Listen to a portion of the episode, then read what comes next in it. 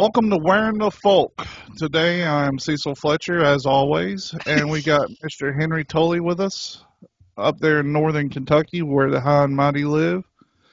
And we got Jeremy Rys with us. Uh, he is with Alien Scientists. Uh, Jeremy, where in the folk are you at? I'm in Rhode Island right now. Nice. Um, Jeremy, if people's not familiar with your content, can you give them a little insight and let them know where they can find everything? Yeah, I have a website called alienscientist.com. I have a lot of stuff on there. I also have a lot of videos on YouTube.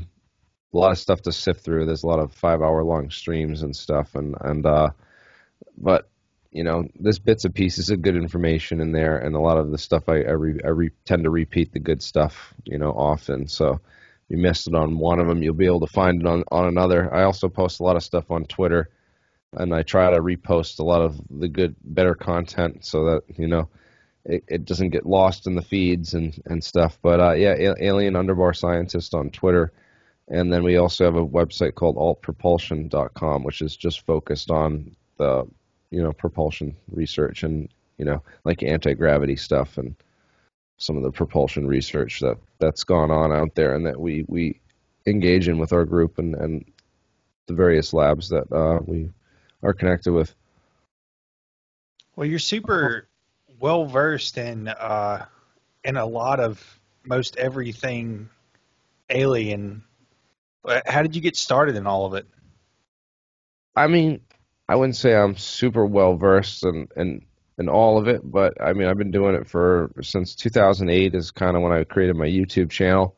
I was getting into it before then, probably like 2007, 2006, with uh, a book called Behold a Pale Horse by William Cooper that kind of got me into a lot of different conspiracy research and sent me down a bunch of different rabbit holes. Some of which, you know, I like no, I don't agree with a lot of that book, but there are some things in that book that I did research further, and I said, "Wow, you know, this is he he did have uh, some really in, interesting insights into a lot of the stuff." But the UFO topic is just like it's number one as far as you know complexity and also popularity. It's it seems like the one that you know you get the most you make the most friends talking about because it doesn't offend anyone. It doesn't you know piss anybody off too too bad.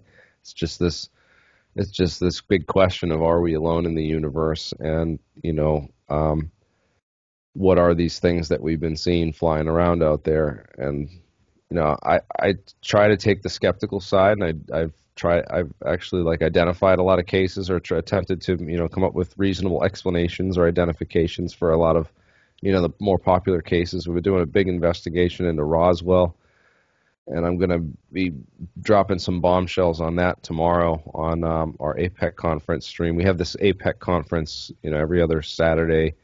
We've been having it. We we might we might take a little break if, for a little bit, but uh, it's the Alternative Propulsion Engineering Conference, and we just get a bunch of scientists and engineers together, and we talk about different concepts and ideas for you know anti gravity or warp drive or you know ways to to break physics at the fundamental level. Um, and we have a bunch of different scientists that are working on various schemes for doing just that, and we kind of cross analyze them and we invite you know people from the skeptical we, it's an open invitation so anyone can join so you know if, if there's people out there that are skeptics or physicists that want to engage and, and you know they're welcome to come and present their work or you know ask questions and and uh, confront the work of others that are you know being put forward and ideas that are you know being bounced around. But um yeah so we get we got that going on and then but that's like my that's what I call like the the way of you know cutting through this whole field of ufology because we kind of come up with a three step process for like you know figuring all this out First is the database. You know, first is we need all the information. You know, they have, we have we have this you know network of people that mine all this information, and then we accumulate all that most you know the most relevant data and the most actionable intelligence in, in a database. And we started this you know collection process and this database accumulation process.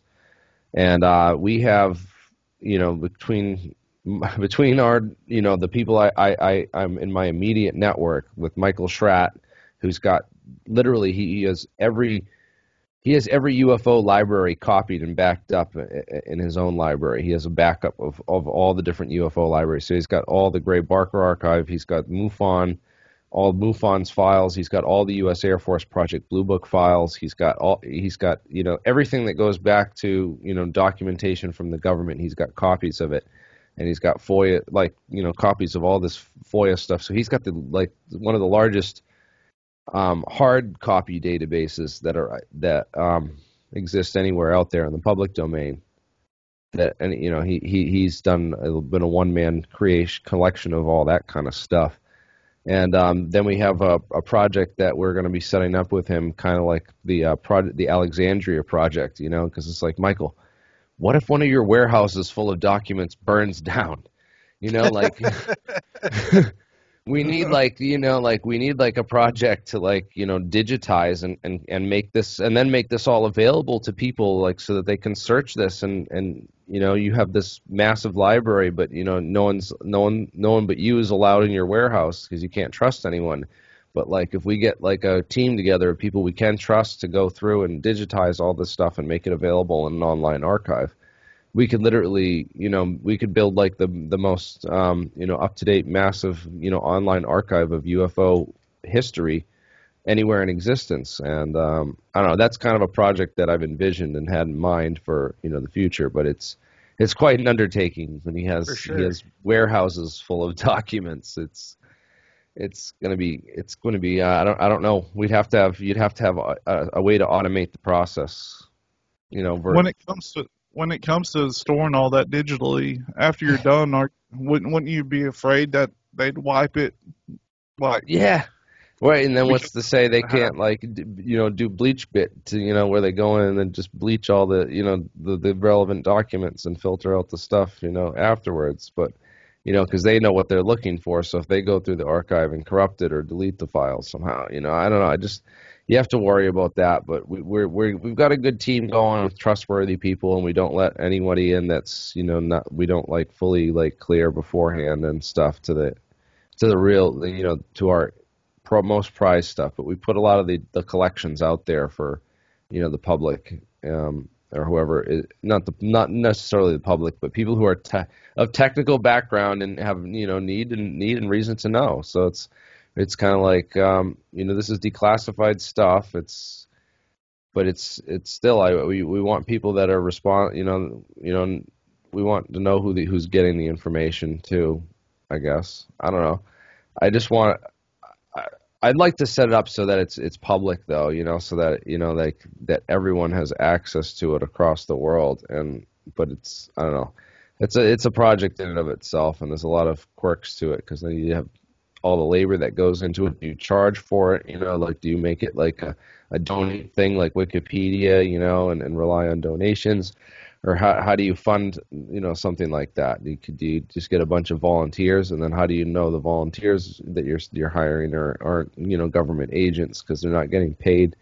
So, you know, to do the work, you know, there's it's you have to find people with the right motivations and making sure that yeah it's it's a difficult thing to do but um, yeah. the the database is like the number one project right is just getting the data accumulating the data and then putting it out getting it all in one spot so that people can have the library and then the second part is is the intelligence you know analysis filtering and sifting you know to basically mine that data to, for all the nuggets and then put together reports and intelligence summaries based on you know oh well this is something we need to look into more or, or you know we, as we're finding more information you know like for example the Belgian wave of, of triangle UFOs that were sighted in you know the, in the Belgian yep. wave in the 80s tracing it back to uh, stealth blimp technology and, and, and triangular shaped blimp uh, you know, stealth blimps and stuff that were being developed around the same time by the Aereon Corporation and others,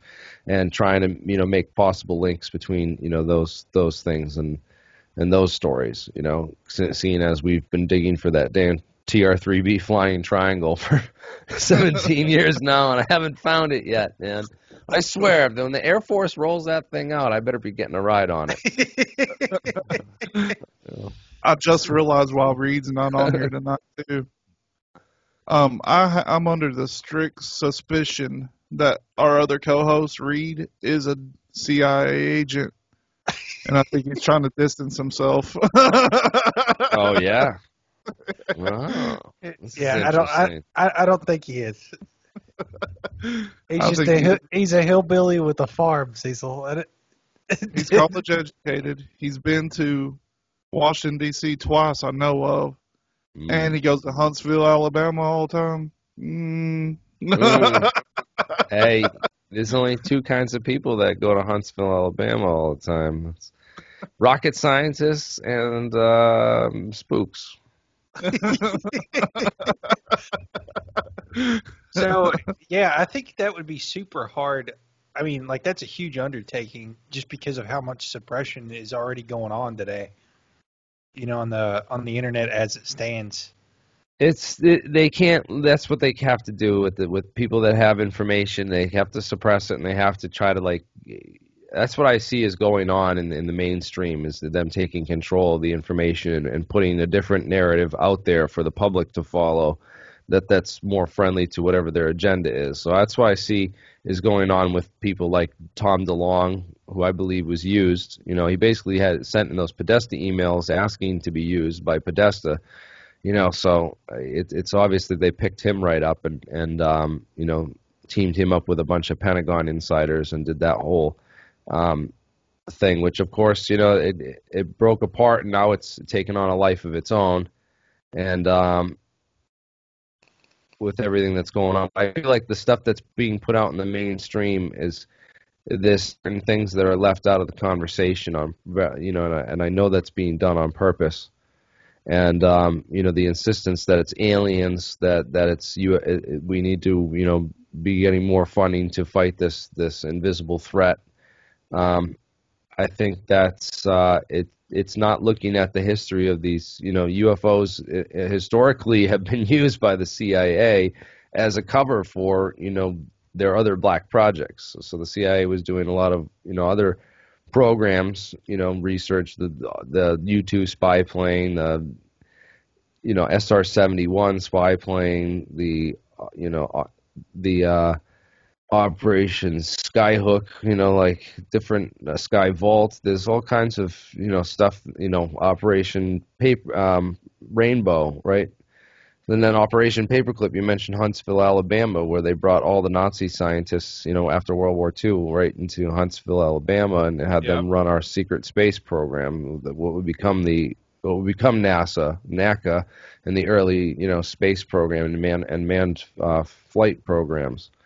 Based and, and they used a lot of the Nazi research that was done on concentration camp prisoners on high altitude, you know, experiments on, on humans that were done in in Dachau and uh, other places. Um, they used that intelligence to develop a lot of the uh, early spacesuits and and um, and also the techniques for halo jumps. You know, deceleration testing. You know, acceleration, seeing how much you know. Excel, you, you figured out that you know nine or ten G's and knock usually knock someone out. So we have to like you know slow down the get the acceleration down to um, you know, right around eight G's is about what uh, all we can handle before we start, you know, having serious problems. So, and that went into the development of the parachute technologies for those, you know, high altitude, low opening halo jumps. If you know know what I'm talking about. Yeah. Yeah, so like stuff like that was developed, and you know, all all net by those scientists during that time. Um, so a lot of interesting history I've, I've been researching and going into, but you find out that you know these Nazi scientists were working on saucer-shaped craft and flying wing craft, and including um, this Horten Brothers Parabola craft. It was called the Horten Parabola, which looks very similar to the Roswell the descriptions of the Roswell craft. Um, not saying that I necessarily, you know, fully believe that, but it's one of the things I found. Where I'm like, holy crap! Like, you know, that's what Kenneth Arnold saw. Like the, his his description of this craft, it looks just like these this Horten Parabola. So are But- you in the, the, the thought process that that a lot of these craft or or all of them are are manned by Well, this is what I try to say is, is is I try to like bridge this gap because the scientific community is looking at all this UFO stuff like it's hoo ha, it's woo, it's it's complete nonsense, and this uh, this whole branding of it with the as the phenomena. So now they they took UFO away and they now they're calling it a, a phenomena. Yep. And it's it's now they're mixing it with this Skinwalker Ranch stuff really hard. You know, like uh, there's like this crossover that's being done where now it's all you know ghosts and and specters and portals and and and all this other stuff is being you know kind of mixed all jumbled together you know all the paranormal stuff like is now being all wrapped up in one big package it's all now being called the the phenomena and um, it's being repackaged as such, and then you know, and being sold as as that to people, and then like I'm getting told like, oh, well, how do you scientifically measure something that you know changes when you bring sensors around? You know, like it, it only shows up to to kind of mess with you. It's like, and then it disappears when you when you actually bring equipment around, right? And right, and and one of the tricks to to that is is um, well, if you could, you can easily figure out if this thing's, you know, whether it's a human intelligence that's fucking with you, or whether it's alien intelligence that's that's doing it, and and, what their capabilities are. And the best way to do that would be to not, you know, like to really sneak to sneak it, you know, like you'd have to get another crew out there that you didn't tell anyone about that sets up with their sensors to see if you know that people are broadcasting signals or you know doing holograms or you know I mentioned a bunch of different technologies. They have this HoloVec technology. They can take three projectors and they shine them from the three different angles, and they can they can make a projection. That's how they made the Tupac image on the. Um, remember when Tupac sang? They made the 3D hologram of him singing on the stage.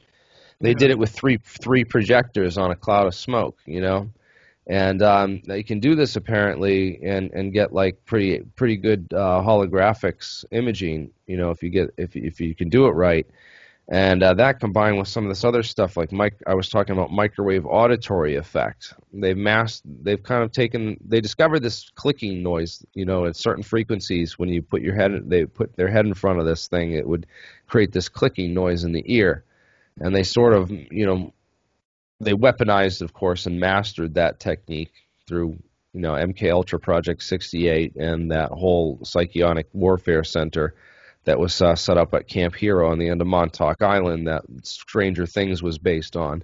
Yeah. Um, that whole facility was set up there to kind of like weaponize and and and develop you know frequency technologies for, for non-ionizing radiation that could have you know and, and the health effects on on biological systems in the human body. And i think that that's where a lot of the you know knowledge that like that cuban embassy that havana fever thing that was going down with where oh yeah. you oh, know, oh yeah. the attack that was done. I think a lot of that you know stuff was developed and tested out there um, including you know ways to put voices in people's heads, you know, so they get the click down, they get those yeah. clicks, and if you time the, enough of the clicks and the frequency and the pitch of the clicks, you can you can make a you can send out a signal uh, as a series, a sequence of uh, of these clicks at a really high burst speed, and it can make and, and sound like a robotic voice. You can actually make you know vocal um, patterns and vocals, you know, vocal the, uh, the voice phonetics. Yeah, the voice of God, literally beam, yeah. beaming voices in people's head. And so they were talking, there was, you know, a guarantee of this psychological warfare research that was, you know, keep this a secret, you know, because what if we're attacking the Taliban army and we can, you know, shoot Allah up in the sky and, and, and tell them, you know, that, you know, like this is the holy Quran, they must drop to their drop their weapons and drop to their knees, you know, right now, and that's when we launch the attack. They're, you know, I don't know. This is like there's lots of ways that you could potentially, you know, utilize this technology for, you know, warfare advantages. Uh, you know, if you can, it was basically, you know, and there's basically a lot of talk about, you know, fake alien invasion or a faked, uh, you know, coming of Christ or, or, or a lot of these scenarios too. You know, yeah. like there's there's talk about that even we even talk today. about that and a lot, like the uh, Project planned Blue. The planned invasion, just because like they're starting to to really massage and kind of socialize a lot of this in the media, like, oh hey, you know, just nonchalantly, you know, UFOs are real. Like, you know, it went from like sort of a hush hush topic to all of a sudden it's blowing up on every station. And you know, It's that's posturing. Yeah, it's interesting. Like, but the, the, the it seems like it's the approach that's being shown. It's still like not. It's not resonating and getting through to the to the scientific and skeptical communities, though. You know, you see these guys that are still, you know, of course, you know, we all know Mick West. He's the more famous one, but uh, he gets a lot of flack for it. But th- there's a lot of you know scientists in the community that just I mean, silence. I think is the is the loudest rea- more is a louder reaction um, than you know Mick West's um, rebuttals and, and debunkings. So let's like I can name the amount of scientists that have come out in favor of you know um, thinking about UFOs and and name them on one hand. I did it in my stream last night. I said Avi Loeb is is is one of the good guys. Then there's the um, the head of the MIT incubator labs there who wrote that article that um, about how you know UFO thinking about UFOs could lead to new physics and, and revolutions in science and stuff, and that how it would be stupid not to like consider these things and at least try to like you know stretch our imaginations to think outside the box.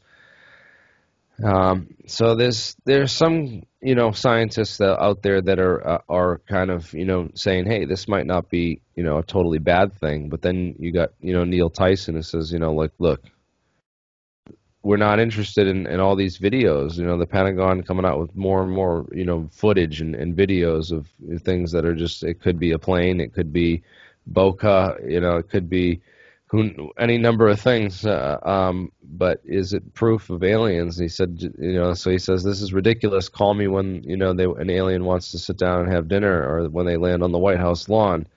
And then I'll, you know, then I'll pay it, start paying attention. Otherwise, this is, you know, and it is it's a waste of, of their time as you know the scientific community. It's this stuff i view all those ufo videos and the stuff that's being put out there as oh this is the best evidence that we're not alone. And and and uh and i just laugh at that stuff because it's it's it's again it's it's not evidence of anything and it's not convincing anyone in the scientific or skeptic community as far as i can see. Um it may you know have changed the public attitude and the media mindset you know and, and attitude towards this topic.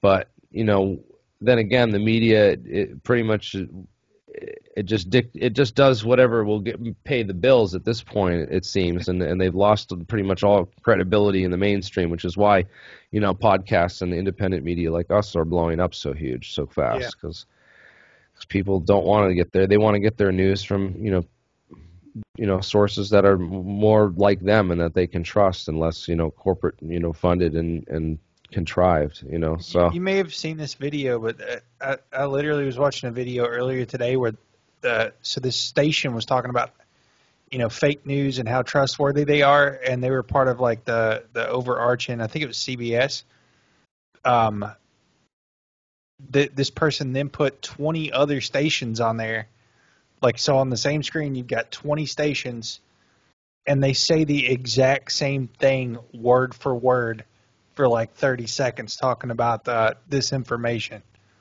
Well, that's what happens whenever Yeah. you have like five things that run every news, uh, five people that run every news outlet there is. Yeah, And- it's the it's that the editorial staff is dictated by CIA. so, Like often it's times that the CIA is providing them with their source material. You know, it comes from Associated Press, which is CIA, and you know a lot of that news feed that comes off there is all you know CIA approved talking points, and that's what's given to them is these talk is these talking points. And they don't have time to do the real journalism or the research or the stories and stuff. You know, this, these news cycles happen so fast anyone who's been in media and, and has ever tried to put a video together or, or you know a, a presentation on a topic knows like um, you know there's a lot of work that goes into this unless you have like a streamlined you know organization like these news outlets do. And even then their their they're you know production time is so quick that they don't have time to, to really to do the in-depth research and, and the reporting really suffers as a result. An example is you could take take any take any topic that the news has ever covered and then go find and go find a relevant expert in that field and, and ask them to watch that news story and then tell you everything wrong with it. And that will give you an idea of just you know what kind of information you you're getting from them in general anyways is. It's it's a biased one-sided viewpoint that's very limited in its scope and, and overall coverage of, of a given topic. And it's you and it's often uh, you know to, sold and, and and told solely for a you know specific you know political or advantageous purpose you know like we've seen with this so much news reporting to that's just done to make people angry and and and and flame things. I don't know. It's just it, I, I swear there's so much there's so much bad news out there. It, it, it's crazy the world that we live in today. Yeah, but it's depressing to watch. Like I, I had to I had to like distance myself from even looking at at like Twitter news. You know what I mean? Like e- even when I'm scrolling or like talking to people, I have to be mindful not to look at that stuff. Well, it's insane. Just, it's insane to me too that people think that whenever Project Mockingbird was figured out in the 70s that they just quit doing that whole thing. You know, it's just evolved to where now they use other things to cover stuff up and like you said they use it to fuel hate and everything like that. I can't and remember division. They want us fighting each other because as long as we're fighting each other and at each other's throats, then we won't be going after them and, and teaming up against the real enemy. And and uh, you know they're basically how do you how do you take out take it out you, you convince the middle class that the lower class is you know the problem and then and then you slowly weed out and, and eliminate the middle class until uh, I really crazy. don't I feel like there isn't really even a middle class anymore honestly like the position I'm in I would have been middle class 20 years ago but you know now I'm really not I'm like uh, Tully would be. I guess you would be considered middle class now, right? or yeah, because so. I'm blue collar. I'm, you know, I'm not white collar. I'm a blue collar worker. I, I, I, I'm in the trades. You know, I work for my, my work for my living. So, you know, eventually, you know, I, I might be, you know, into that white collar position. That's what I'm trying to retire on and, and get into radio broadcasting and, and, and news and, and all this but it's not an no not an easy easy uh easy road to carve, especially with the way that they you know adpocalypse destroyed everything. I, I was I was one point in YouTube where I could I could make money, and then they then the algorithm and the ad apocalypse just destroyed everything because the and this website you have is absolutely amazing, full of information. I got to do so much more, man. That's not that's not even if if I could spend a year just putting content together on that website, I could I could fill it with a lifetime worth of stuff. I thought about it, but it's just it's a lot of work, and um, I won't. I'm not sure if I want to save all the information for documentaries and and, and other stuff because it's just I don't know. There's a lot of lot of a lot of cool stuff, man. When you start diving down these rabbit holes of these secret projects and all the science and and uh, the technology that they've been they've researched and done, from invisibility, cloaking to this these skin coatings that these two dimensional materials and and uh, these warp drives that can warp the fabric of space time allegedly and create lasers, uh, you know, from I warped, I warped space time one time. Uh, about four hits of acid. Everything's hey. going around me. Started melting. um, well, that's what I say. I got in these arguments with these people about the interdimensional beings. They said, "Well, how do you know these aliens don't come from another dimension?" And like, well, maybe they're using like hyperdimensional physics to get here through interstellar distances, but like what is a dimension and, and what is like you know you got to think like na- what what is nature and, and what is what what are these beings if they if they exist out there anywhere and uh, I don't know I have a whole a bunch of older videos on this like about the whole theory about why why why humans became intelligent right so we came from monkeys and monkeys became monkeys like why evolutionarily, you know, it has to be something in the hand of You- the natural you wanna selection hear- of evolution. You want to hear my theory about that? oh, the stoned ape theory? No, no. So, so, so, That's me. so monkeys eat bananas, and if you ate, I'm wanting to say the number's like 270 bananas a day. I'd have would- heartburn like cra- I eat one banana, I have heartburn. Uh, apparently, bananas naturally have a radioactive property. And if you were to eat, I think it was like 270 bananas a day for Yeah. for so long, you would basically be radioactive. So they think that somehow that manipulated the genome, and uh, Hyper Did- evolution. Oh yeah, Didn't from you- all the radioactive phosphorus on the bananas we've been eating. That you know w- uh, that that's the proper type of you know radiation that to.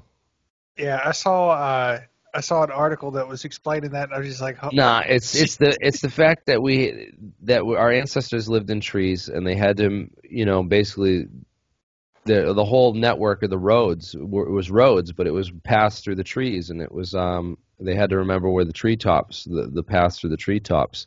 So they developed all these you know intelligence networks in their in their brains to to basically map out the tree networks and um, that was like the whole theory. That's a whole theory on how, why you know, you know, monkeys got like, you know, there's an, a natural selection for the smarter monkeys would would be better at navigating their way through the trees, and would be uh uh you know advantageous for their ev- evolution. You know, so that you could the smarter monkeys would live on, and smarter monkeys would, and, and eventually you get smarter and smarter and smarter monkeys, until you get one that picks up a tool and built, you know, and, and and starts building a fire and you know figuring out others how to build all kinds of other stuff because they're they've got that much brain power now. So that's kind of like this whole idea is that that we need you need trees and you need primates. So like there, there's a whole theory that um, aliens are going to look like us. They're going to be humanoid. They're going to have you know a head, two arms, two legs.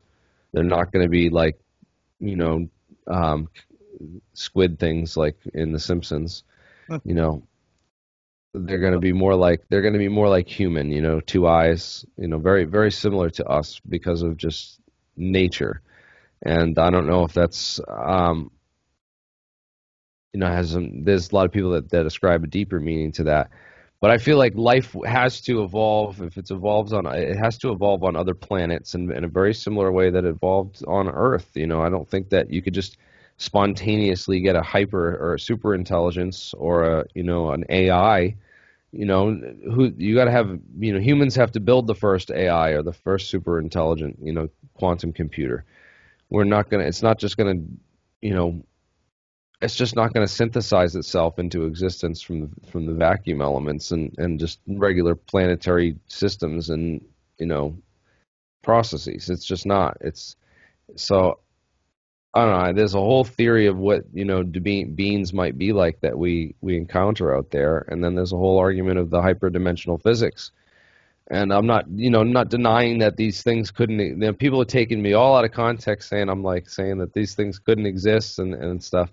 And no, I'm not. I, I don't never say nothing's impossible and stuff. But it's it, we have to focus on the science of like well, is there, uh, you know, is there a way to, to do this, and who who's been working on it? Is there any, you know, theories out there of anyone that, you know can do anything like this? You know, there's there's an approach to take, and it- and and um,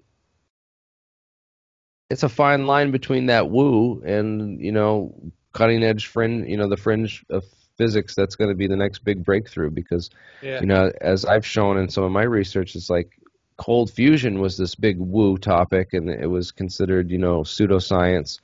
Uh, even when I when I was in college, I asked my professor about it about cold fusion. And he said, "Oh, that's pseudoscience, and don't get involved in that." And like, you're going to destroy your career, and, and there's nothing there's nothing to be had in that. It's a bunch of hoo ha.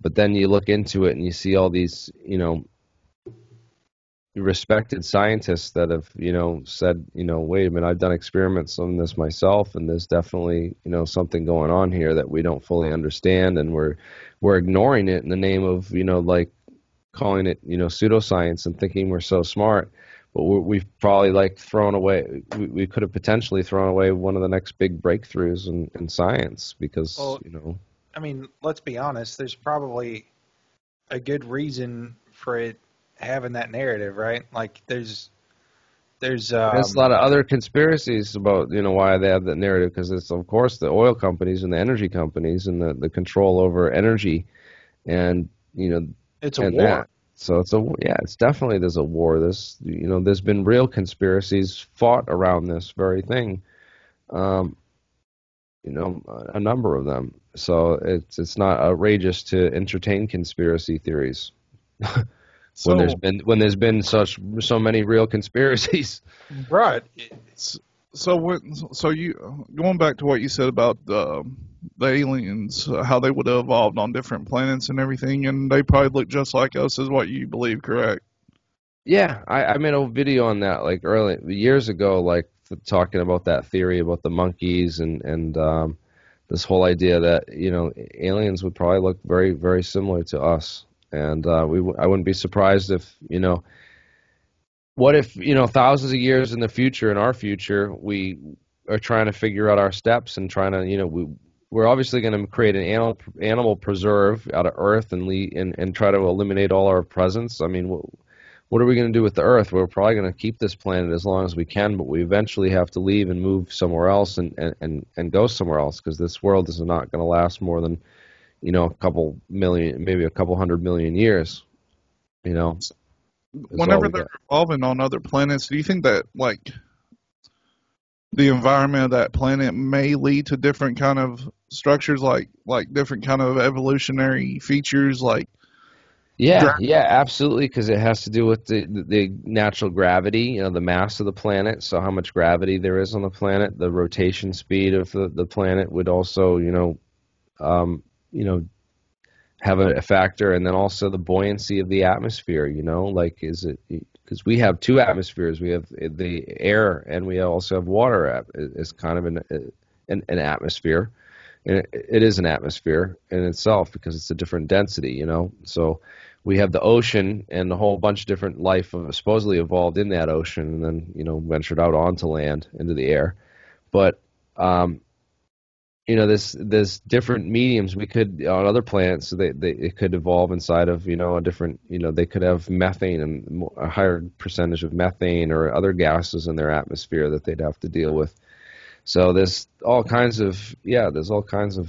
Uh, isn't there a whole bunch of series on the Science or Discovery Channel that talks about all these different uh, alien worlds? I think I've seen uh, some kind of show, yeah, yeah, Alien yeah. Worlds. They talk Yeah. about these different things, you know, with the different atmospheres and different you know creatures that might exist on these other planets.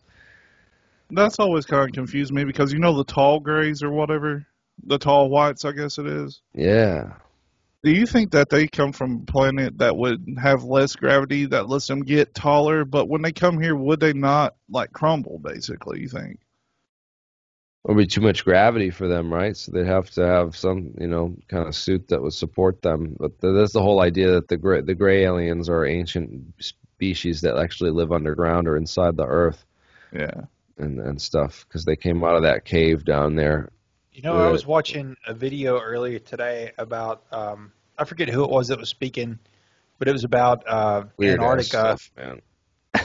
and and there was a guy that was like, this is probably like in the 40s or 50s, and the, the news uh, anchor was asking him, he's like, is there any any more unexplored land?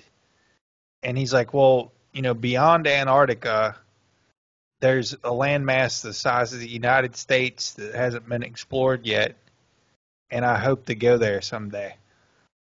And it, I was just like, wow. Like I, I, I can go back. I don't know who it was exactly, but I'll find it and I'll uh, send it to you. Uh, yeah, that's interesting. You know, who knows what he was talking about or, or, or what he what he meant by that? But yeah, I and uh, I don't know. As far as I was knew that you know, Antarctica was the southernmost landmass on the on our planet. So I don't know that there's another landmass that more south than Antarctica.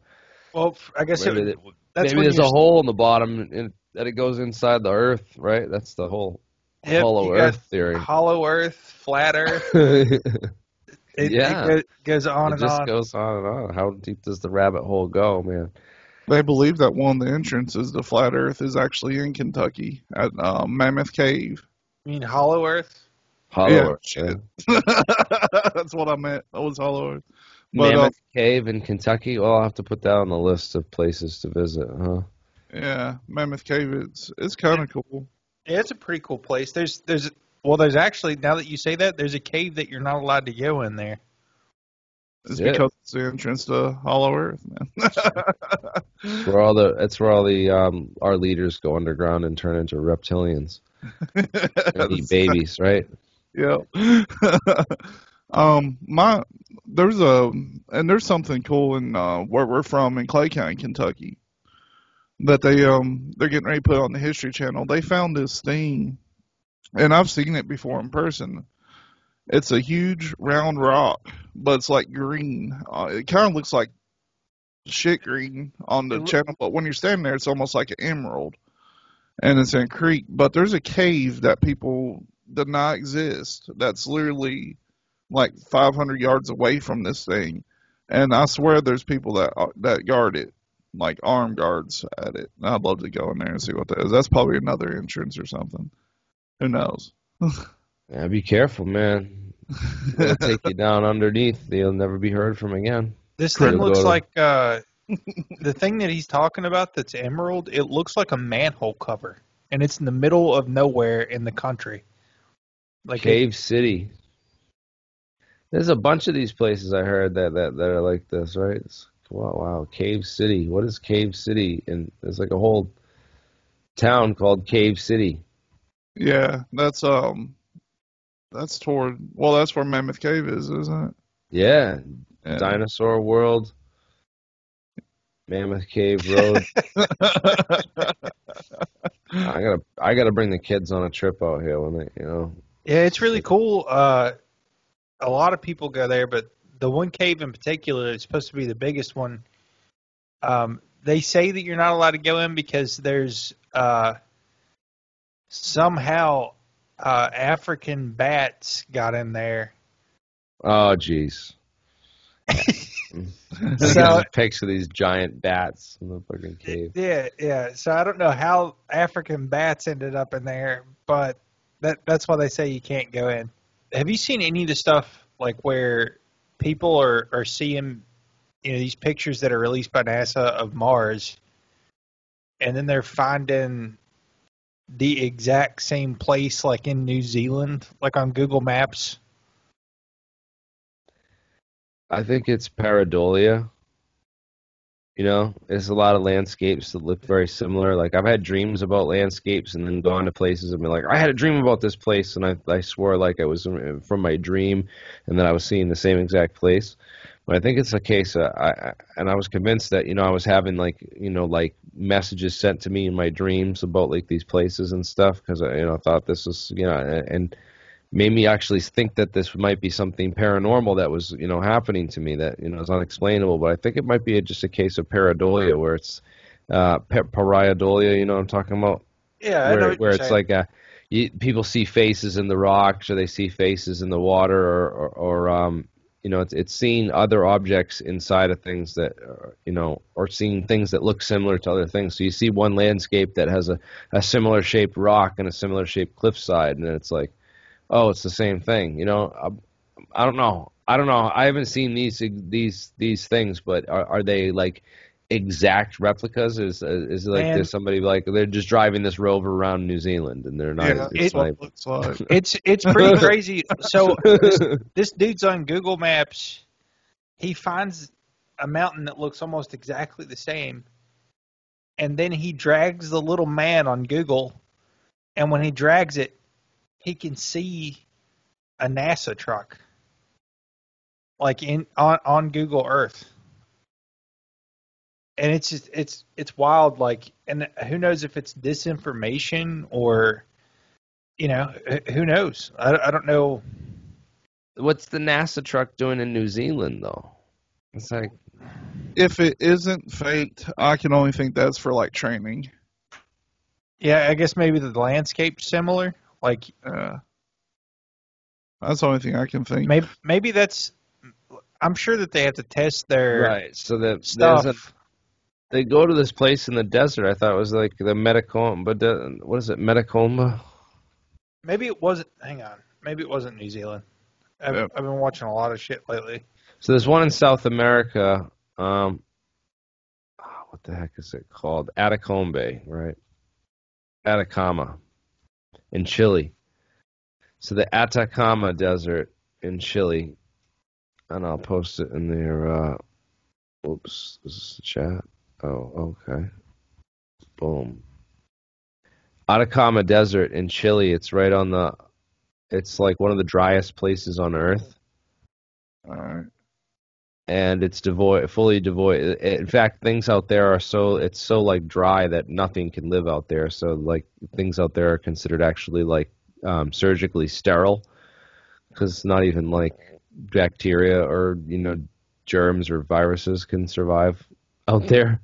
What do you think about that? Where they found that fungi on Mars recently?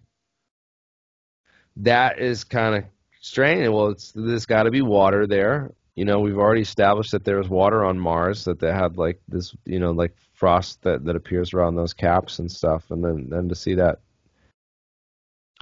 Do you think pretty that- uh this is how it's going to start right? So I, I predicted this. This is how like disclosure is going to happen. It's going to be first there's going to be like a mushroom or something on another planet and then then it's going to be you know like gradually like oh well now we found some you know now we found some like fish and, and underneath the, the the lake and uh, on on one of these moons you know and then once that happens, it's people are gonna be like, there's gonna be a bunch of articles about how the, the you know, the universe is probably teeming with life, and we don't even know it. And then you know, then it's gonna come out. Yeah, uh, this is like how it's gonna happen. There's gonna be stages to this disclosure. They're not just gonna land on the White House lawn and be like, look, you know. people always think that's gonna happen, and and and I don't think, you know, I don't think humanity's ready for that. I don't think that um. I don't think that that's how it's going to go down. I just don't, it's not my prediction. people would lose their shit. The way that panic culture is and everything like uh, apparently when we went through this gas shortage, there was people filling garbage bags up full of gas down the road. Yeah, I was showing that on last night, and then someone said that was from 2019 that they did that. But you know, regardless if it's from 2019 or it's from last week, people still did that. Yeah. well, Cecil, didn't you say you you saw people filling up the like a thousand gallon water tank with gas? Yeah, they they they brought the them you know them huge tanks that they use on farms. yeah, yeah. They were bringing them to the gas stations down here and filling them up. Pa- Panic culture is insane. Well, and, Like- and here here That's in what led to the toilet paper crisis. And Yeah, Yeah, that's what I was he- getting ready to here in say. When Kentucky- it comes to me not being able to wipe my ass, it's a little ridiculous. people people are having to post uh, signs because like in Kentucky we don't even rely on that pipeline. Like our our our gas comes from like it comes up the Mississippi, I think. Like- And back to the fungi on Mars, do you think that we probably took that there? Because they're they're thinking that this is probably a spore or something that we dropped off. I don't know enough about it um, to say whether it's you know a spore we dropped off or what. I mean, like, uh, when they got to get a they got to get a sample of it and test its DNA, man, because then then we'd know right away. You know, we'd be like, all right, well, this is a real this is a puffball mushroom, and it definitely came from Earth. You know, I'm I just like, to eat it. we, we we're talking about this imagine how much per pound it would cost. Yeah, It'd be like more than any truffle on Earth. Yeah, I don't I don't know like you know, it's like you said unless they just start going like okay, we found a fish. Okay, we found this. Okay, we the other Yeah. side of Mars is green. Um, well, Um yeah. like unless they did that I, I was telling Cecil I'm just like I have no idea like if it's just a barren planet how anything's growing even if we did take spores.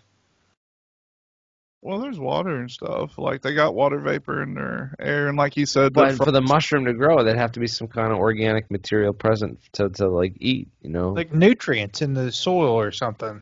Like Sure. yeah. I don't I don't know of any yeah, there's there's a few organisms that, that do chemosynthesis like the, those vent pipe um or you know the organisms that live on the vent pipes at the bottom of the ocean. yeah. But man, like yeah, that's just a. This is how it starts, man. Six days ago. It's still too early to tell, dude. Fungus, fungus growing on Mars. Yeah, those those definitely look like some puffball mushrooms, dude. I always thought What? The alien invasion. Ever since I've seen this movie, uh, have you ever seen um, what was it, Spider-Man: Homecoming,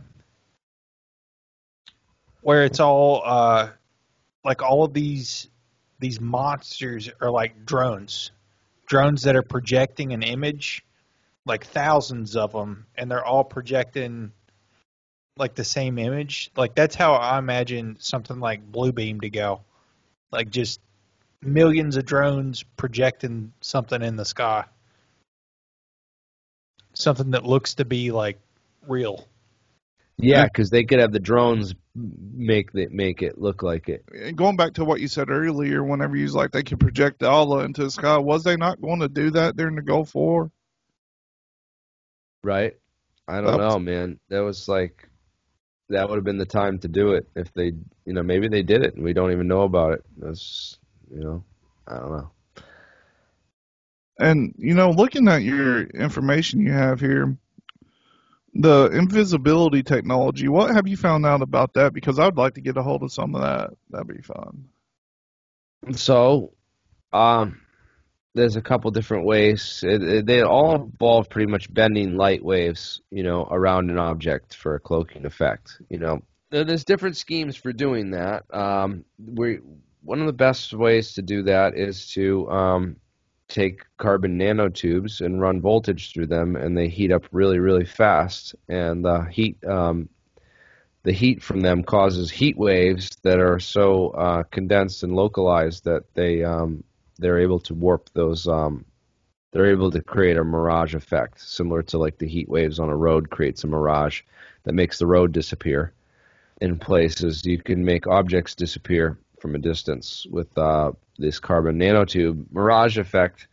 Um, that one's one of the cooler ones I've seen. Um, but then there's also ideas of using metamaterials that have these, you know, left-handed refractive index and uh, create one that had um, left-handed, you know, that was left-handed in the um, visible spectrum. Then you could make it invisible to, you know, visible light. So and there's also different types of radar invisibility. So so there's there's uh, different radars that use radar uses a different frequency. So like you know radar invisibility is different than you know visual invisibility. You know so you want to make something, it's a lot harder to make something invisible to um, the human eye than it is to make it invisible to a specific frequency radar system. You know that say uses I don't know 100 megahertz for its signal you know so you can tune your Yeah. you can tune you can tune your cloaking device to that signal um, frequency so that you're invisible to that frequency based on you know if you got an L- LC resonator kind of set up you, you build your you build up your airplane so that you you're you're a resonator a resonant circuit at that frequency so that basically you uh, cancel out that that frequency and you become invisible to it by through cancellation. Um, but then there's other technologies like quantum radar that could tell that could tell oh wait there's still something there because it broke entanglement even though you know it didn't register a signal that I, I still got broken entanglement on my photons so I know that something is there but it's using cloaking so there's there's technologies there's counter you know th- these are called um, electronic countermeasures ECMs and then the then there's electronic counter countermeasures which are the count you know the counter technologies to the ECMs so so they have uh, counter stealth counter invisibility um, you know these types of things. So um, there's there's lots of different schemes and, and technologies and thought and thought going into these war games and behind the scenes that people aren't you know Man, readily read into or aware of.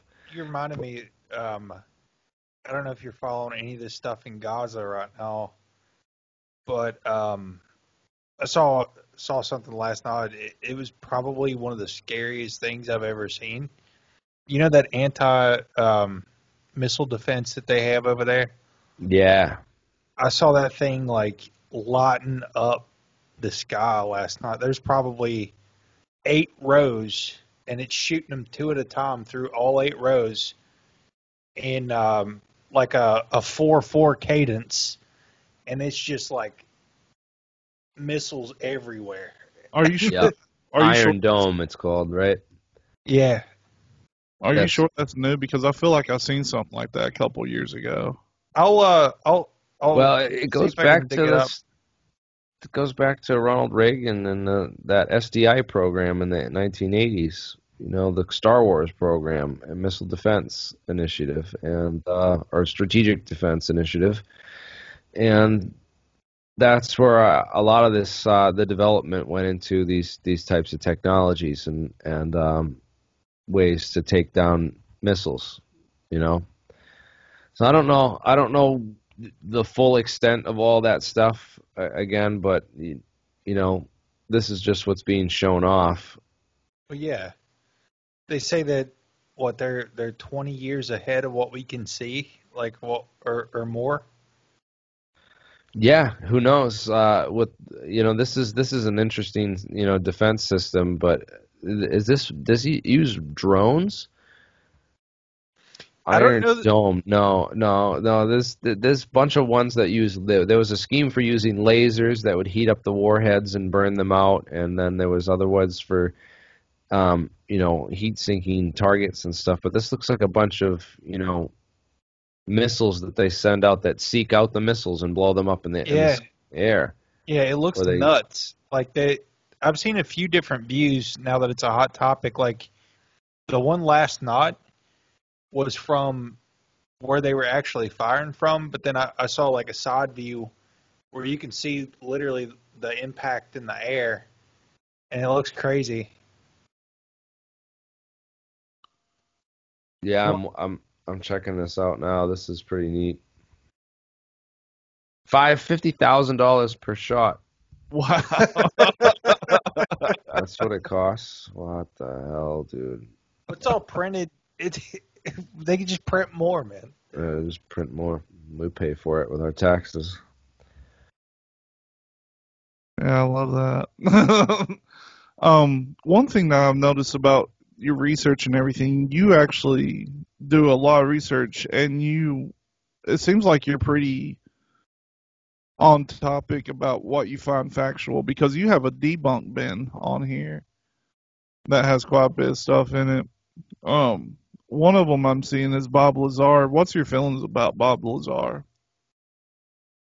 Well, Bob got me into this. You know, I don't. I guess uh, I, I probably would have gotten into it anyway with the, the the physics and stuff. But Bob is definitely you know one of the ones that was like he's gotten a lot of people interested in this because his story's just so fascinating about the hangar full of these nine craft that, that that he worked on for this government program and the most top secret project in the world and you know and he was involved in it. And I've I've been looking for that damn hangar out at Papoose Lake for 17 years now and and tracing down every kind of lead that I possibly can to, to verify every you know we traced down every part of his story trying to trace back you know every claim that he may ever made you know watched every single interview that he's ever done including all the ones that are you can't even find them on the net because they scrubbed they scrubbed like half the good stuff from the net on, on Bob Lazar and you can't even post it up or it gets flagged, you know. Because I, I guess Jeremy Corbell owns all. I don't know if he owns all the content uh, or the rights to all that stuff now after he did the Lazar documentary, or what. But um, all those videos, we had a playlist that was called the like the the, the Lazar debunking playlist, and it was just all the videos with, you know, clipped up of of all the good stuff. And literally, they used they got a hold of it. Someone got a hold of it. I don't know if it was Jeremy Corbell or what they got a hold of that and used that as a guide to like scrub all those videos from the net and you can't find any of that stuff now all you now all you find is joe rogan interview his larry king interview is and the documentary as recent stuff can't find like hardly any of the old good stuff where you know he made contradictory statements or changed his story or you know there's all the claims that they you know people make that always he's been consistent. He's never lied. He's never changed his story. And it's like you haven't researched the case man. He has lied about numerous things that we you know we've caught him lying about. His degrees that he supposedly had from MIT and Caltech when he was taking you know electronics courses at Pierce Junior College. You don't go to Pierce Junior College if you got into Caltech like obviously he made it up or like faked the degrees you know and then they say oh well he just made up the degrees to get the job and well, why he why is he never admitted to this? He still says that the government deleted the records. Like you know, he's never admitted to lying on camera. It, it's it's just an interesting story and an interesting series. You know, he comes out every couple of years and does another media appearance, but it's always like it always seems like it's controlled and scripted, and and there's never like anyone asking him like these hard questions and stuff. The last time he did a live Q and A was at Rachel, Nevada, in 1993 and that was when he got asked those questions about his degree, and you know, called, named his two. He he was asked to name two of his professors from MIT and Caltech, and he named his high school physics teacher and his you know electronics teacher at Pierce Junior College. So it's it's he. There's a lot of you know a lot of skepticism I have for the story, especially when you trace back all the Element 115 stuff and you find out oh, it was in Scientific American magazine published the month the month after he came out with his story, um, and four you know five five months before he actually you know made the claim about element 115 you know he he, he could have read it in this magazine between that time which was published this article and um, it talked all about the island of stability and you know in the May 1989 issue of Scientific American on page 68 I have the whole article like we trace back we trace back every you know like normally when it's like classified programs or the science stuff you worked on it's like all right well i'll be able to i'll be able to find some physics papers on this topic or i'll be able to find some other scientists who wrote or published on this topic normally when you're you you're a physicist especially a senior staff physicist on a, on a project like this you have what's called a curriculum vitae which is a whole list of papers that you've written and research that you've done, relevant research to the field that you, of what your research that you're doing and what you're working on. And that's typical, you know. Every scientist ha- has one of those. They have, you know, it's called your CV, you know, your curriculum vitae. It's an important thing. So you look up guys that were senior staff physicists for Lockheed Martin, like Bernard Haisch, for example, of Caltech, who, you know, a real Caltech scientist, did classified you know physics research as a senior staff physicist for Lockheed Martin. And uh, Bernard Haisch's CV is has 138 papers on there. You don't find that with Bob Lazar.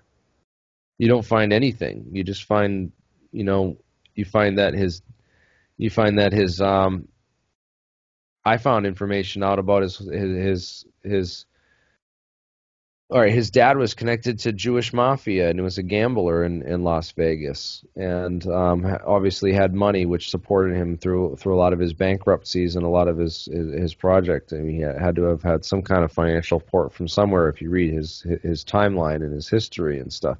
Lots of questions we have for Bob, man. If we could get into, hopefully, we get an interview with him and and, and sit down with him. But I don't, I don't, I doubt it would ever happen. It just seems like it seems like this it, the best case scenario I can come up with for Bob Lazar is that you know Richard Doty and these guys connected to John Lear um, hired him for dis and brought him out to this base and fed him a bunch of disinformation and showed him a hangar full of you know VZ9 Avro cars and and some of the uh, Alfred Loedding uh, aircraft that were developed for the U.S. Air Force by some of the you know Alfred Loedding of of Wright Patterson and some of these other guys that developed saucer-shaped craft. There are probably a bunch of them sitting in a hangar somewhere, and you know I wouldn't doubt that there's nine of them sitting in a hangar out in Area 51. And who's to say they didn't bring? You know, Bob didn't go put because Bob is friends with John Lear, okay, who was the, the first guy to release the pic, first photos of of um, Area 51 that were taken by by him back when you could take go back when you couldn't you could drive right down Mailbox Road and right out onto the base, and there wasn't any security or perimeter um, before they bought up most of that land and started, you know, shutting off more and more of the access to the public. But John Lear knew about that place, and he went out there, and, and, and they knew about John Lear, man. He was, you know, especially with him talking on, you know, KLAS with George Knapp uh, the, you know, in the year before and blowing up this, you know, doing a lot of the reporting that blew the lid off Area 51. Everyone claims Bob Lazar blew the lid off Area 51, but it was like, it was these other guys and John Lear uh, year, years before him. So, um, you know, Bob hanging out with John Lear and then going and applying for a job at EG&G, they would have smelled, you know, they would have sniffed him out, been like, all right, well, they obviously knew, and they asked him at the interview, according to him, when he went to an interview at EG&G, they asked him if he knew John Lear. So obviously they knew he was friends with him. So what do they think he was Yeah. going out there to work for? You know, so it seems to me like the most Yeah. plausible explanation is that they said like, oh, this guy's fishing for information. Uh, we're going to give it to him. You know, and it's Well, going to be And I saw a picture. Um, I think I think on your website, it like a S4, and it really does look like a molehill, dude. Like it doesn't look viable for. Oh, those high def photos that guy flew over on Christmas Day. All right, and in a, in a Cessna, he got access like whatever you could fly like right by Area 51. He took pictures with the hangar door open. You can see a craft sitting in the hangar right at Area 51. Right, he took these high def photos out of his, out of his Cessna, and he went right over Papoose Lake because he drives. Uh, out- He he heard about the story on Joe Rogan or something, and and and was like, "What? I drive over there. I fly over that every day." So he was going to take some pictures and he sent them in to George Knapp. George Knapp did a whole story on this, interviewed Gabe Zeifman, did a whole like story on this.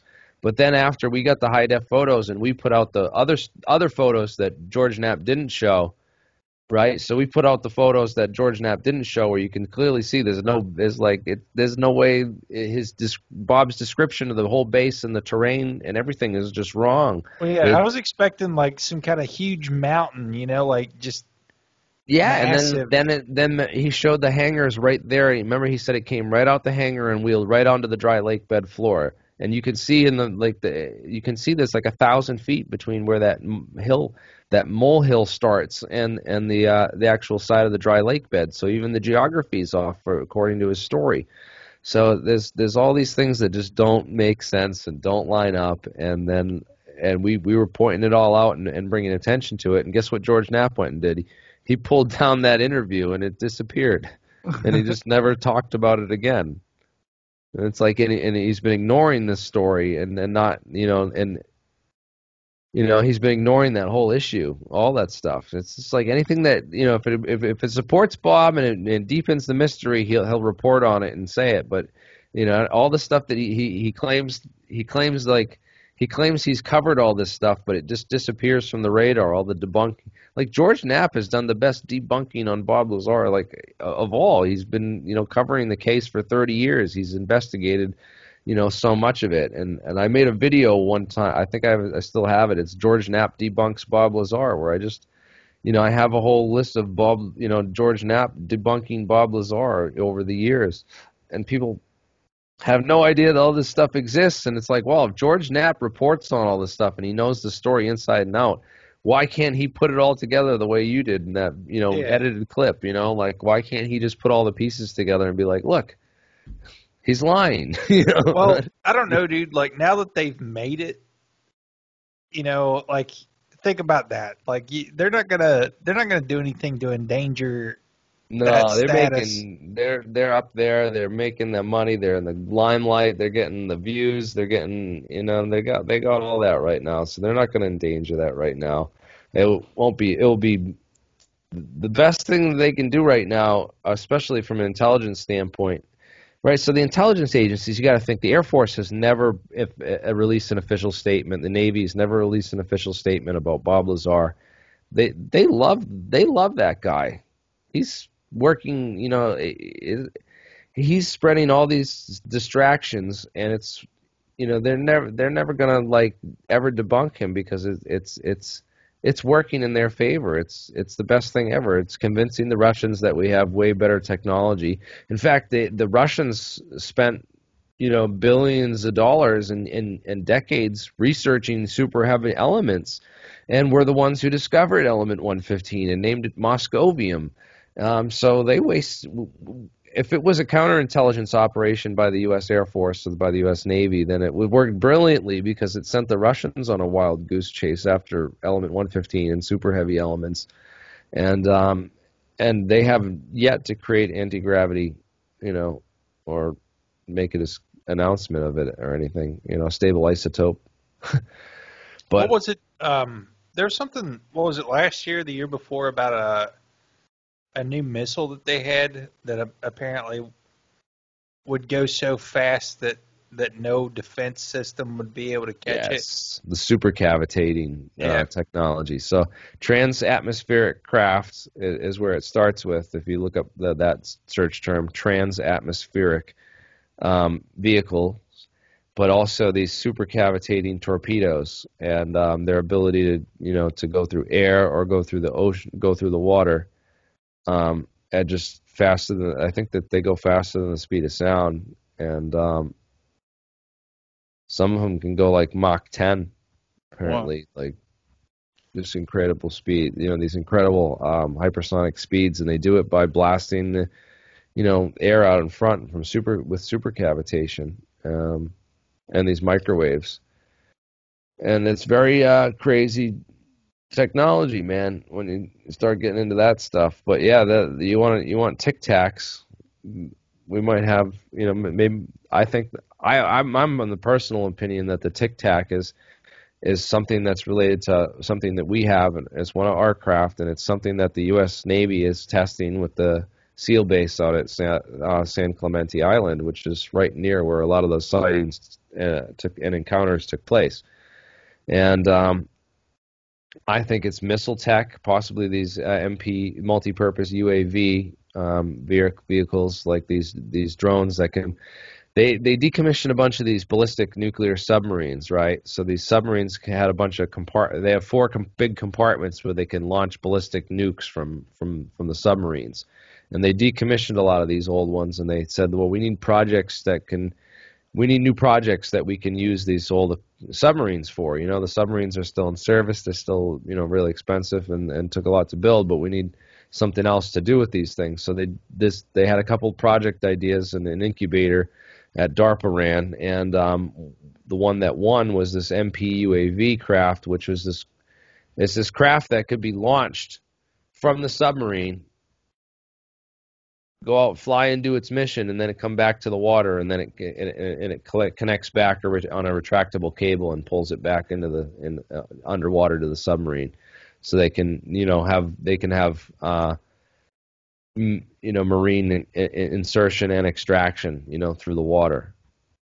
And that's, that's wild. uh, yeah so I, I saw that i was like wow this is like crazy because it's like it would explain what these people saw this thing just coming right out of the water and then it went right back into the water and and um you know, I could be this. It could be that MPUA. The MPUAV is a little little distinct and different, but it could be something very. You know, think about all those incubator projects, and they got a bunch of these decommissioned subs.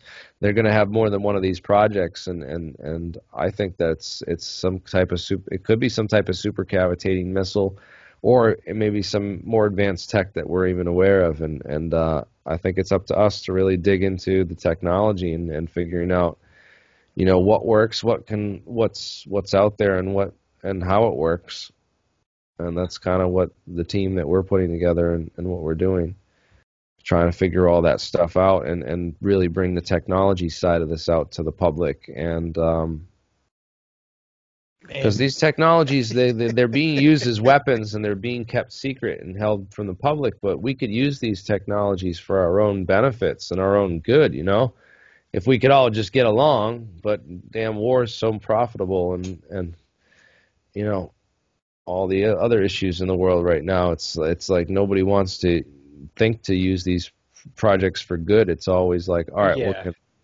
let me stick a gun in the other guy's face and rob him from what he's got. You know?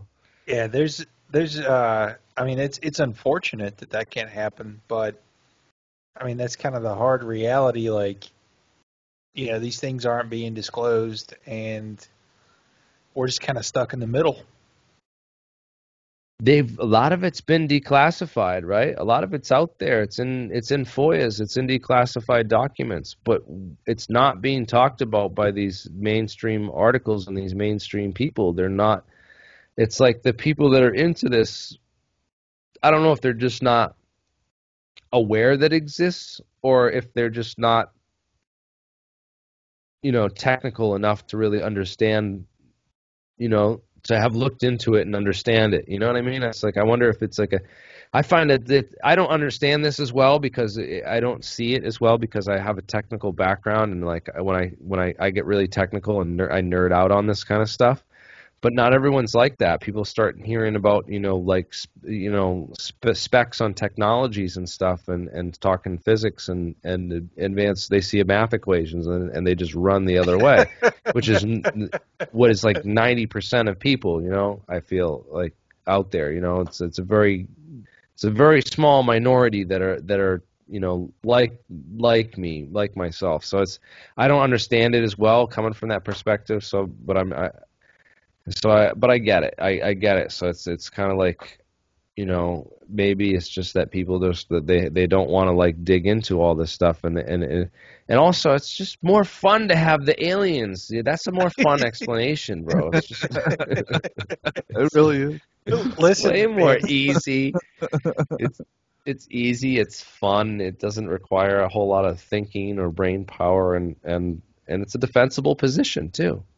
After everything that we've discussed, I've already decided that we're going to have to have a follow up episode because there's there's so much more that I want to talk about. But I also know that our full crew would love to talk to you.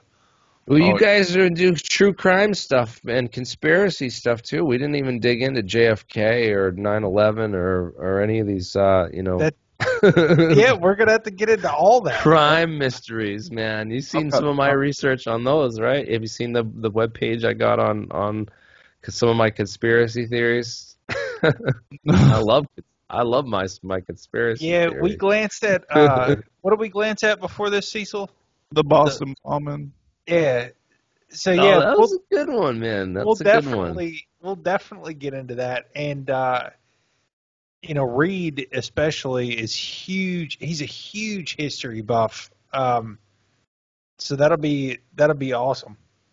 I swear, man, Alex Jones is like controlled opposition. When he started going after Sandy Hook and then the Boston yep. bombing, I was like, yo, this is this is not even. He's just this is not even right. There's nothing here, and he's just making making up shit to sell fucking to sell viewers or, or, or to make money. I don't know what why why he's putting this information out there and stuff. That disin it was a lot of disinformation on that Boston bombing thing, and you know I was like, you know I'm, I was just like of this opinion. I'm like, man, all, all that evidence got destroyed from the World Trade Center. You know, got all the steel got shipped off and melted down before. You know, I would love to, you know if I could be the first person in there after 9/11 now, like and, and and go and collect some, you know, get some pictures or get some evidence, you know. So that's what I was thinking with this Boston bomb, and it's like as soon as they opened up that city, you know, as soon as they opened up the city of Boston after those after that attack, um, I, I I was the first person in there to like you know document the crime scenes, like as I went I went to Watertown,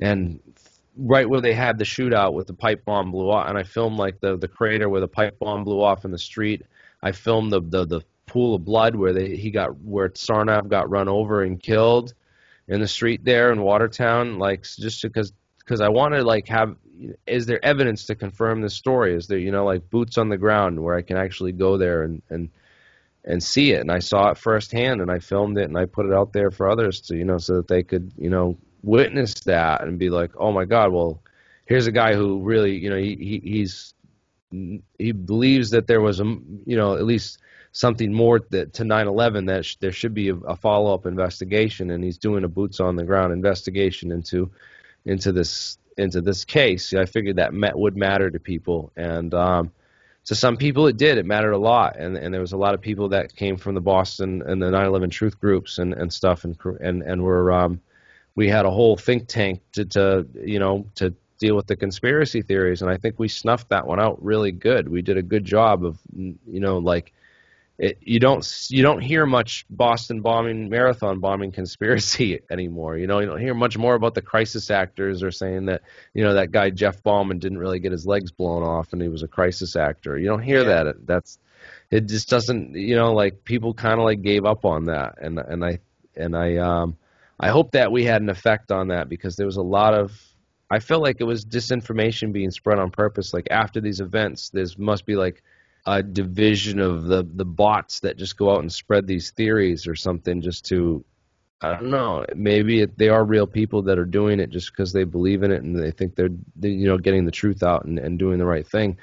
But it just there's something more to it. It just seems like that they they spread all these conspiracy theories about every event so that you know they can say like it just just to muddy the water about all conspiracy theories and to say oh well just it's natural after every event there's always a bunch Yeah. of conspiracy theories Yep. and um, you know, so it, it it's not as like cut and dry as they ever try to make it, but they always try to like you know come up with these simple you know explanations for everything and and that that and, and wrap it up in a nice tight package.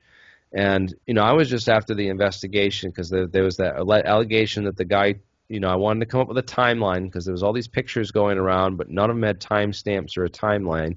So they had these guys that were walking around with backpacks and Craft International hats on that you know Infowars was saying that they were involved and that these were definitely the guys. And then they had the where'd the backpack go bro? meme going around. And I had to go through footage and footage and footage till I found a clip of those guys during and before the like before during and after the bombing. So you can see them with the backpack on on the corner of uh they were on the corner of like by the train station. And I showed like I showed with landmarks where they were from the videos. But basically I showed like how how the the, the uh time the Infowars David Icke timeline of that guy planting the backpack and being the real one to plant the backpack. It couldn't have happened because he's wearing his backpack he's two blocks away and this is him responding to the site I showed the marathon finish line footage of when they show up you know showed like how far it is from them to run from where where I saw them in the previous clip.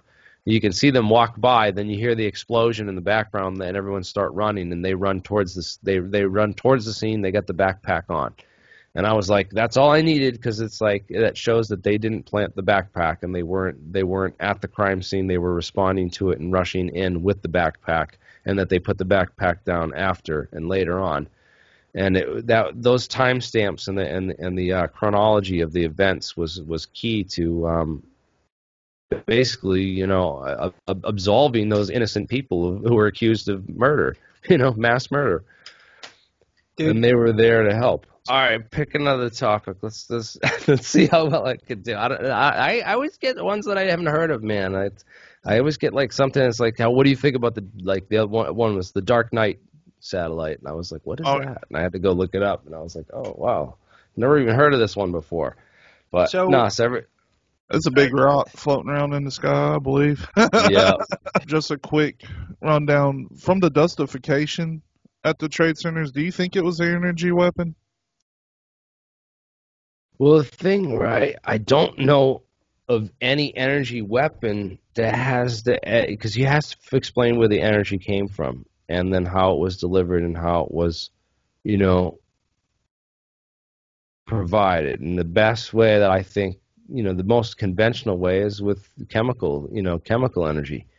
You know, but that requires pre-planting, it requires premeditating, it requires security access to the buildings. And I feel like there's so much disinformation was put out there to get people to look away from that whole that whole side of it, and the invest you know getting people to you know think oh well it was just a, a few big bomb a, a few micro nukes or mini nukes that you know it, all these theories seem to like take the attention away from the investigation that should be done into you know the security companies and the and the tenants in the World Trade Center. That that whole side of the investigation that uh, Kevin Ryan and John Cole did, I feel was was more illuminating than any of the research that I've seen put forward by Judy Wood or these you know dustification proponents, because it's really like it's really like yeah that could have happened. Yeah we could interpret this evidence you know as as as meaning this or or, or being this but there's a lot of evidence that she misinterprets like the, those cars that were towed there to the spot and they said that that you know and what caused that that particular melting and damage and, and paint discoloration and the, you know the toasted cars we found pictures of toasted cars that were underground in the basement underneath World Trade Center the World Trade Center so it, it's much more evidence that, that that was caused by a chemical attack rather than a directed energy weapons attack. So um, as you know, the, the the multiple layers of the garage, the the parking garage, would have blocked that directed energy, you know, from penetrating that deep into the earth to, to under the to, to hit those cars deep under the garage. So it's much more likely that my scenario where I, I outlined with that that it, that was probably pyroclastic flow or, or heated superheated gas or um, corrosive agents even in the gas that um, were responsible for that, you know, the toasting of the cars and the melting of the cars and a lot of the other, you know, points of evidence that she cites. We got, went through that whole list of all the hundred points of evidence that she cited that she claims points to directed energy weapons, and we came up with other explanations for all of it. So it's it's yeah it's it's a it's one of those things. It's I think it's disinformation because she appeared on the scene right at the right time, and she did the same thing Lou Elizondo is doing right now she went on every single podcast imaginable and from coast to coast AM to every small little podcast that was out there and, and just flooded the airwaves with that whole that book. And you know had a whole bunch of these trolls that would just go around and tell people oh you need to read this book and have you read this book? And this book is so great and it explains everything. And and um, there's just tons of people like that that would approach me that would just uh, strangers new brand new accounts and and and people that would friend me on Facebook from these 9/11 groups and stuff right around that time. And you don't see that anymore. So that shows me that that was not an organic that was a that was an organized campaign that was set up by by a group of people and it was not like an organic thing that that just, you know, happened on its own. And yeah, um we get a we get a ton of bots and stuff on Twitter. I, I mean, Twitter's like our main platform. I don't I don't know if you have the same experience yeah, like there's it, a lot of bots on Twitter, man, and ah, I, I, I've had that same experience with Twitter and Facebook and all these social media accounts. Is that is that there's people that you know pretend to be into this stuff, and then they, they they'll they'll flood your they'll they'll just insert disinformation. It seems it's like, well, or they'll and, try to they'll try to make friends with you. You know, eh, you know, give you a bunch of compliments about your content, and then throw a bunch of disinformation your way, and and and tell you you're stupid for you know doing the things you're doing and and looking at it the way you're looking at it or whatever. But the, my whole thing is that it, it the whole theory of that it, it, looks away from the tenants. Man, you start looking into the who who worked inside those buildings. You know who ran the security and apparatus inside those buildings, and, and the interconnectivity of those key players that were has been outlined in the in that tenants article and the security article by Kevin Ryan and who had demolition access to the World Trade Center. That was like that was one of the articles that did it for me. I was like I was like all right, yeah, now now I'm convinced that this thing was a cover up and that you know that powerful people inside these buildings, you know, did an inside job and they covered it up. You know what I mean? Uh, but that's so, where I'm at with that. It just needs to be reinvestigated. it needs to be reinvestigated. Period. There's way too much shady crap going on. There's so much inconsistencies and just outright f- lies and, and, and misinformation in the 9/11 Commission report or the omission report. It doesn't even mention Building Seven and and all these all the key aspects of the financing from them from where the hijackers got their funding and who set them up, who was harboring them and, and guiding them along their mission in the countries before before leading up to the attacks. Was it um, was it Building Seven that uh, the reporter said that it came down before it came down? That was the BBC. Yeah, that the timing mix up on the you know where they reported it ahead of time. Um, I think that it's kind of like when the CIA gets their time zones messed up and sends out the story to the you know or, or uh, I, am not. That's that was one theory that they that you know Jane's Jane was it Jane Simmons on BBC. Yeah. yeah. She had done the reported the building collapsed early, but there's there's um there's lots more interesting things with building seven, like the um the whole you know they asked they asked Donald Rumsfeld if he had ever heard of Building Seven before, and he's and he claimed he had never heard of it, but he actually turns out that he um, on his resume he he worked for he was on the financial advisory board for Salomon Smith Barney, which had it, which was the largest tenant inside World Trade Center Seven. So if he was on those advisory board meetings, he means he would have gone to meetings in, inside World Trade Center Seven prior to you know taking rank in the Bush administration. So he's clearly some, you know, someone's lying there. Um, him and Cheney actually sat on that bank and were advisors uh, on the Foreign Policy Advisory Board for that bank, which was the main tenant inside World Trade Center 7. So that that bank, um, C- Citibank, and uh, it, it, Salomon Smith Barney is, is Citibank, and um, they have some interesting. I don't know. There's some interesting connections there. I think that need to be probed further, and, and we're not um, deeply delved into enough by you know by the investigating committee hired to investigate 9/11. What So- do you think about Building Six? Yeah, the the whole El Dorado task force that was there. Um, it was an interagency money laundering task force and watchdog um, operation that w- had a vault inside that building. A lot of their files. Someone went in when when they evacuated, when the buildings fell. It looks like somebody went in there and raided the vault and also stole files out of their investigations and stuff too. So this would, would have been one of the groups that would have been involved with that whole um, you know um, the Enron investigations that were going on in, with the uh, SEC inside of Building Seven, too. So there's there's a lot of all the files for Enron basically it, were conveniently destroyed in the 9/11 attacks. um, and Enron was basically the setup for the run, run up for the Bush administration. Like the Bush Bush administration wouldn't probably had, had gotten a lot of large financial campaign contributions from Enron um, Bush had basically helped set up Enron with his buddies um, before before you know running for before the the whole presidency. So like basically Enron was about ready to explode, and all these people were going down. Then they got into pres they got into the presidency, and then all the files for Enron disappeared in this massive attack that killed 3,000 Americans and sent us into a war, a convenient war that's made you know the same people mil- billions of dollars for the past two decades, and and it's, but no one bats an eye at it. And I've I've heard. I've heard a theory before that a lot of the security and people that you were referring to were actually in Building Six when it went down. Well, Building Six didn't go down; it just had the hole through it, you know. Right. So Building Building Seven's the one that went down at 5:20 p.m. The the the, the it was the 47 story tower. All right. Building Six was only like a six or a five or six story building that was uh, in, in the in the complex, right?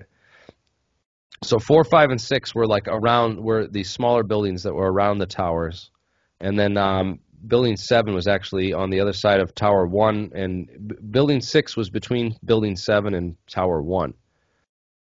So it, when the tower collapsed, that you know, building six took the most of the brunt of the damage, and they say like the, all the pieces of the falling north tower is what damaged the World Trade Center seven and caused that to collapse.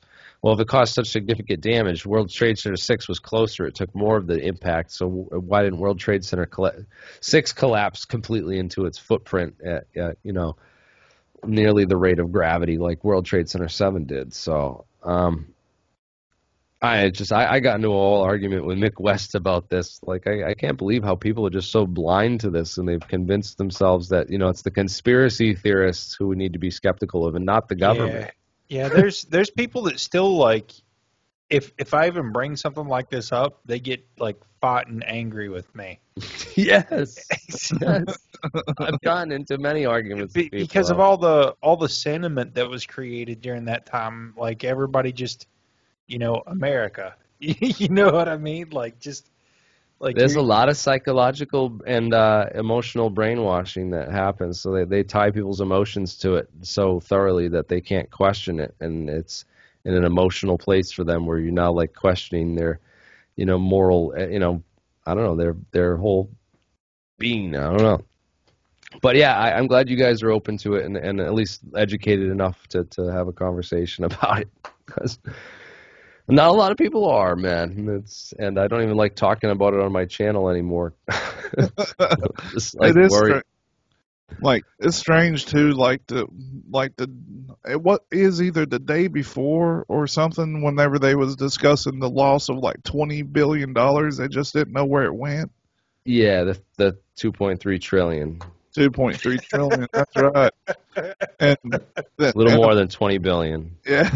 It's a well. I mean, a million dollars is two trillion. but yeah, But, uh, no, th- that whole thing um, gets a lot of people, and then the whole, you know, why did the Pen- why did the terrorists crash it into the into the west wing of the Pentagon where the budget analyst office was, and why didn't they crash it in the north wing of the Pentagon where it would have done the most damage strategically? You know, if they had planned this thing out so damn well and had such the opportunity, you know, it just doesn't. That that that's one thing that didn't make sense to me. It seems like really, you know, strategic for the terrorists, you know, to, to hit the, you know, the budget analyst office after you announced 2.3 trillion dollars went missing. You know, I always thought that that was rather peculiar. Um, but and again, there's there's more to the Pentagon story. Everyone focuses on the oh, it was no plane, no plane hit the Pentagon. It was a missile. I was like, that's not the conspiracy theory, you dumbasses. It's like that's like disinfo 101. It's like the first layer that they put out to like trip you up, and you just fell over it and stayed in the moat, and you haven't gone like past the defenses into the, you haven't even gone into the Pentagon. And like, who who who did the 258 million dollar refurbishment in wedge in, in wedge one? You know that was struck. You know, and who got the 200, the second 258 million dollar contract to to rebuild it after it was hit? because it was rebuilt before 9/11. They finished the they finished they were wrapping up the construction on the morning of 9/11, and uh, then then it, it got it gets hit, and the only wing that was renovated to you know with bulletproof and bomb resistant windows and siding to to, withstand missile impacts. It was like they were testing out the they were testing it out.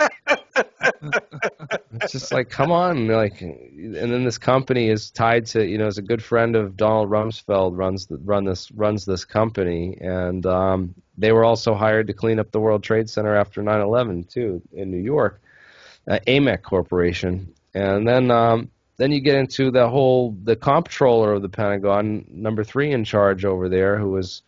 Uh, he ran that company called Systems Planning Corporation International, which developed all the AWACS, you know, uh, flight control software that could, you know, take control of the airplanes and fly everything by, you know, augmented GPS guidance systems. So they could basically program uh, a set of coordinates into the flight computer and, and make the fl- make the planes fly themselves.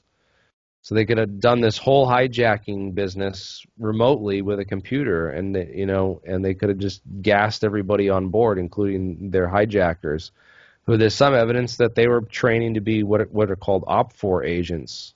So they thought they were part of opposition force. So they they they basically could have been told that they were FBI agents and that they were taking part in a drill and that they got had to get on this plane and, and, and practice hijacking the plane, you know, as part of this opposition force uh, drill for the government, you know, and so there's all these weird, weird stuff. You start diving down the 9/11 rabbit hole. It's like um, we don't have any idea what really happened that day. And the the one thing that I know for sure is a lot of people became a lot wealthier, and a lot of people lost their lives for sure. Is what seems like happened. And well, one of the biggest, uh, you know, beneficiaries was the Bin Laden family itself. Uh, they got the Bin Laden construction group got all the contracts to rebuild in Iraq uh, after we went in and destroyed it, and, and Afghanistan and the oil fields, and and uh, and you know, there's the people that you know it would have been much to sacrifice their black sheep son. You know, the Bin Laden family weren't really fond of Osama bin Laden. It was kind of like the black sheep of their family. It's a very big and rich family over in the Saudi in, in, in Saudi. Basically, the Saudi royal family has two money, you know, families under the Bin Laden family and the Bin Mahfouz family, and they're kind of like the money operatives uh, who do a lot of the financial stuff for the Saudi royal family. And um, there's a liaison. I don't know. Do you guys know about this liaison between the Bin Laden family, the Bin Mahfouz family, and uh, the Bush family? But um, this guy named James R. Bath was but was George Bush's National Guard buddy in the Texas National Guard. Um, they both ran away and went AWOL together from the National Guard.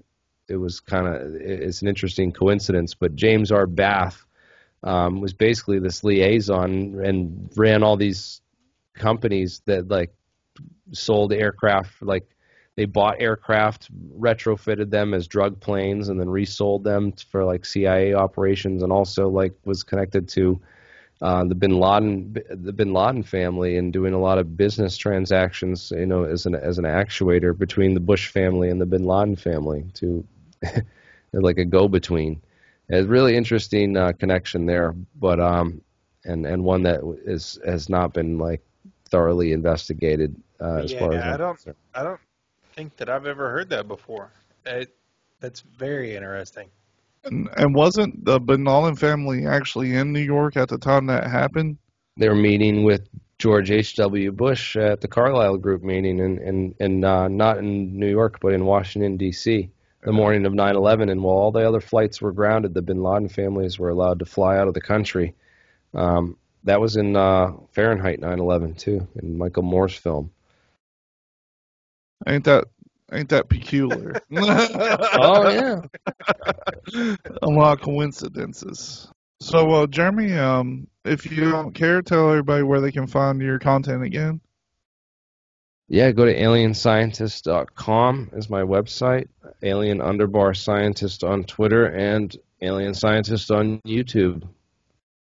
All right, and uh, there is a lot of great information on here, so you should definitely check out uh, everything. You, I'm gonna probably go on a deep dive tonight, going through all this. Honestly, I'm actually Yeah, man. I'm sending it to my I'm sending it to my TV in the living room as we speak.